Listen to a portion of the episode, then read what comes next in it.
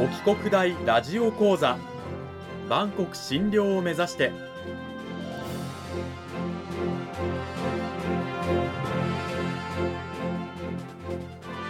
番組タイトルにある万国診療とは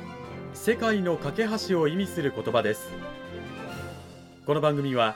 アジアの十字路に位置するここ沖縄にある沖縄国際大学で日々どのような研究や教育が行われているのかを発信していく番組です。案内人はラジオ沖縄アナウンサー小橋川響が務めます。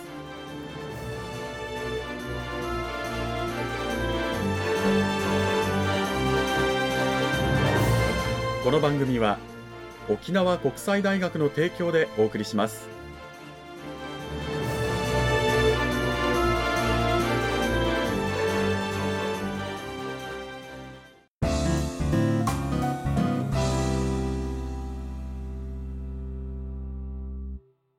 さあ今週からはですね2週にわたって沖縄国際大学総合文化学部社会文化学科の秋山道弘先生を迎えてお送りします。秋山先生今週からよろしくお願いします。よろしくお願いします。さて今週からの内容に入る前にまずは秋山先生の自己紹介をお願いします。はい、えー、私ですね総合文化学部社会文化学科で、えー、准教授をしております、えー、1983年、えー、沖縄の灰原町の生まれでですね現在沖縄の戦後史や平和学といったテーマで特に米軍基地と住民との関わりや沖縄戦体験がどういうふうに語られてきたのか、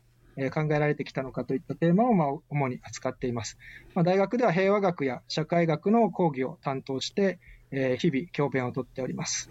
なるほど。そんな秋山先生をお迎えして今週から2週にわたって講義タイトル沖縄の戦争体験について考えると題してお送りしていきたいと思います。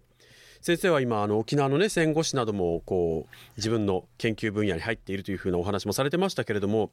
まずあの沖縄の戦争体験について考える、まあ、このタイトルに、えー、なったした理由というのはどういったところにあるんでしょうか？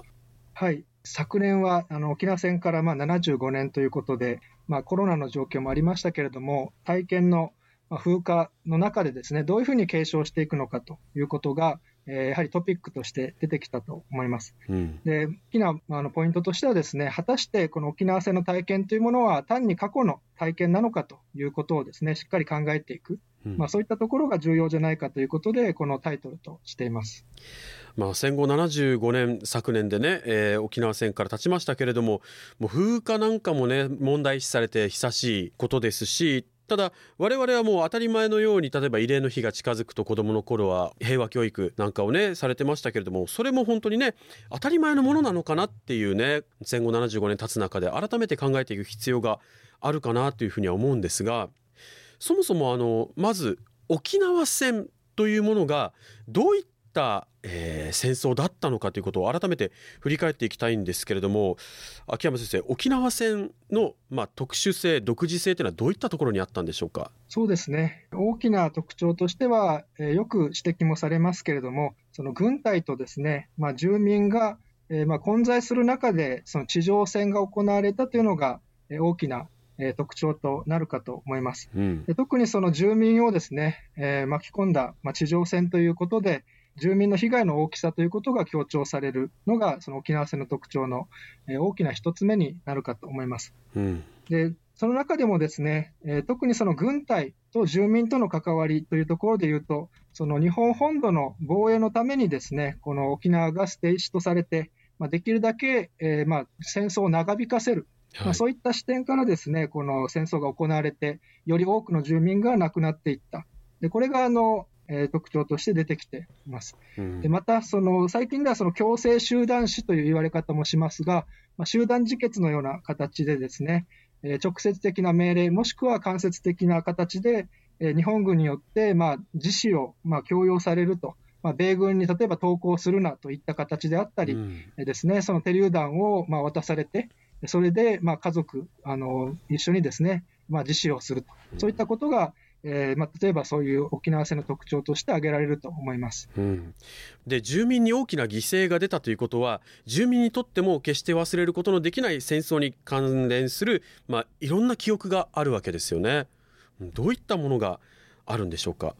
そうですね、えー、やはりあの今取り上げたような、えー、住民の被害という側面が、まあ、強調されがちですけれども、はい、まあ、それだけではなくて、えー、先ほど挙げた集団自決においてはですね、えー、まさにその家族をその手にかけてしまうと、まあ、そういった、あのー、形で表現されるようなですね、まあ、痛みというかですね、はい、そういったものもありましたし、またその最近はその沖縄戦の PTSD という形でも出てきていますが、その生き残ってしまったとか、もしくはそのその場で見あの、えー、見捨ててしまった、助けられなかった、まあ、そういった記憶として、まあ、ある種の加害の記憶としてですね、えー、記憶されているものあの側面もあるかと思います。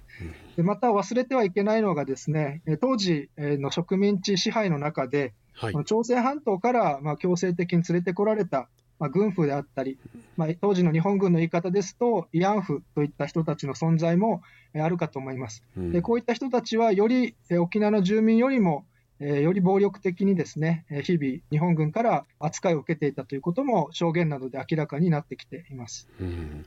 まあ、未だ75年経った現在になっても出てくる新たな証言であったりというものがね、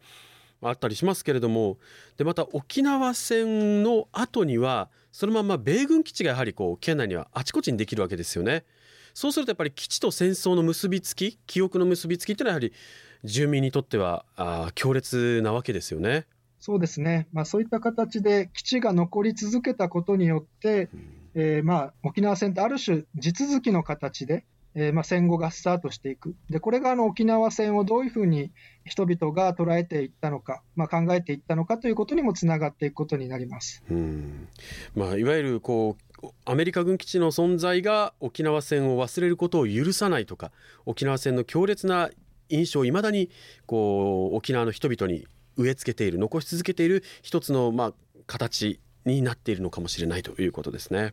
さてそんな沖縄戦の特徴を今語っていただいたんですけれどもそんな沖縄戦じゃあ戦後どのようにこう語られてきたのか我々に今語り継がれてきてきたのかということなんですけれどもここにも変化があったということなんですがどうなんでしょうか？はい意外なように聞こえるかもしれないんですけれども、先ほど当たり前というところで、え触れたようにですね、はい、沖縄戦の体験者が語る、まあ、住民が語るということは一般的なように今では思われると思うんですが、1960年代の半ば頃まではですね、えむしろそのそういった語りというのがなかなか難しかったという特徴が挙げられると思います。難しかった？一般の方が戦争こう記憶を語るのが難しかったんですか？そうですね、まあ、一つはあの戦争が終わって間もないということもあったと思いますけれども、うん、えー、大きくはですねこの日本本土の側から、例えば戦闘の記録であったりとか、はい、軍記といった形で、えー、まあ、軍隊の視点を中心にまあ語られたり、なるほど。まあ、それとも関わってきますけれども、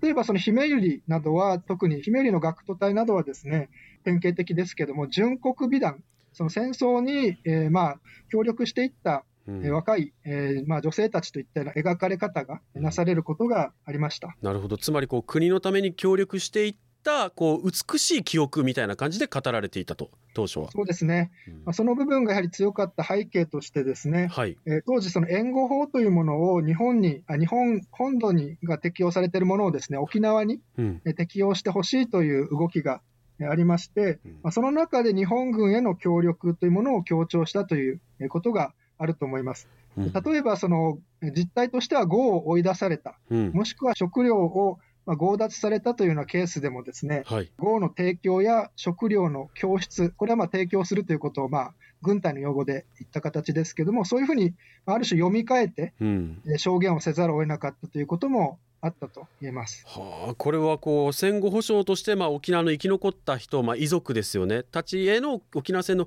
保障する法律の中で、やはりどうしてもこう軍隊に協力した人に保障するみたいな法律だったということですよね。そうですね、うん、だから業を追い出されたんじゃなくて業をまあ提供したあるいはまあ食料を供出した、まあ、住民が進んでいろんなものを差し出して軍隊に協力したんですよというような語り口になってったわけですね。この軍隊の視点とか純国美談なんですけれどもやはりこうね法律の適用を受ける上ではそういう表現をするしかなかったということで沖縄の人たちにとって当時は